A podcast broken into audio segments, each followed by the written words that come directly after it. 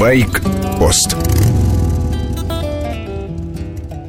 Целых пять лет Кавасаки оформляла патенты. В этом мотоцикле десятки новых технических решений. Прототип был показан осенью, а в марте перед журналистами предстали тестовые аппараты.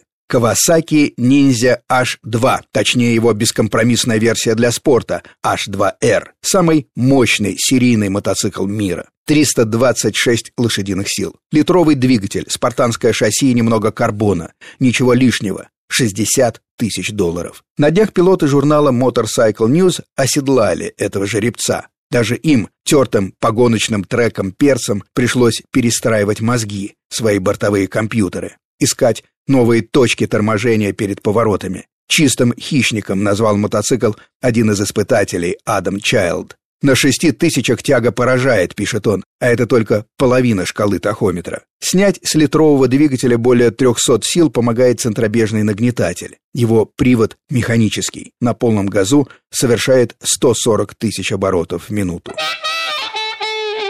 В серьезных авариях редко виновата одна сторона. Почти всегда второй участник может предвидеть опасность, но едет насвистывая и считает ворон. Поздним вечером моему старому другу на Дукатти Мультистрада выехала под колеса классическая блондинка. Хотела на машине повернуть со второстепенной дороги налево, остановилась у перекрестка, потом, правда, двинулась на перерез мотоциклу. Переднее колесо Дукати пришлось на дверь водителя. Мотоциклист перелетел через крышу и приземлился прямо перед двумя сотрудниками ГАИ у поста. Формально все ясно как день. Да и девушка призналась, что смотрела в другую сторону. Но доля вины не по правилам движения, а по сути, лежит и на моем друге. Был поздний вечер, ехал он достаточно быстро, отлично видел и перекресток, и машину. В таких случаях стоит притормозить, лишний раз мигнуть фарами, посигналить, привлечь к себе внимание.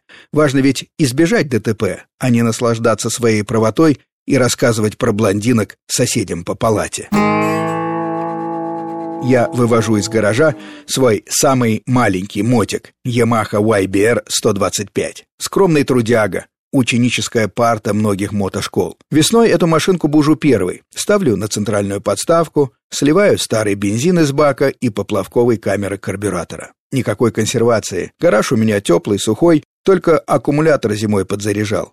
Крошечный мотор заводится охотно. Грею, трогаюсь. Чуть больше нуля, Довольно холодно, хотя и ясно. Первые километры нового сезона. Красота. 10 лошадиных сил вполне хватает, чтобы не мешать машинам и поддерживать крейсерские 90 км в час. Динамика у светофора похожа на бюджетный седан. Понятно, почему во многих странах на таких восьмушках можно ездить с автомобильными правами. Глазомер менять не надо. А пробки преодолевать получается быстрее, чем на серьезном полноразмерном мотоцикле. Делаю круг, километров 10, и возвращаюсь домой. Галочка поставлена. Сезон открыт. С вами был Сергей Фонтон, старший. Наступает начало сезона. По статистике, самое аварийное время для нашего брата. Берегите себя и слушайте «Байкпост». Короткая рубрика по будням, часовая программа «Воскресенье».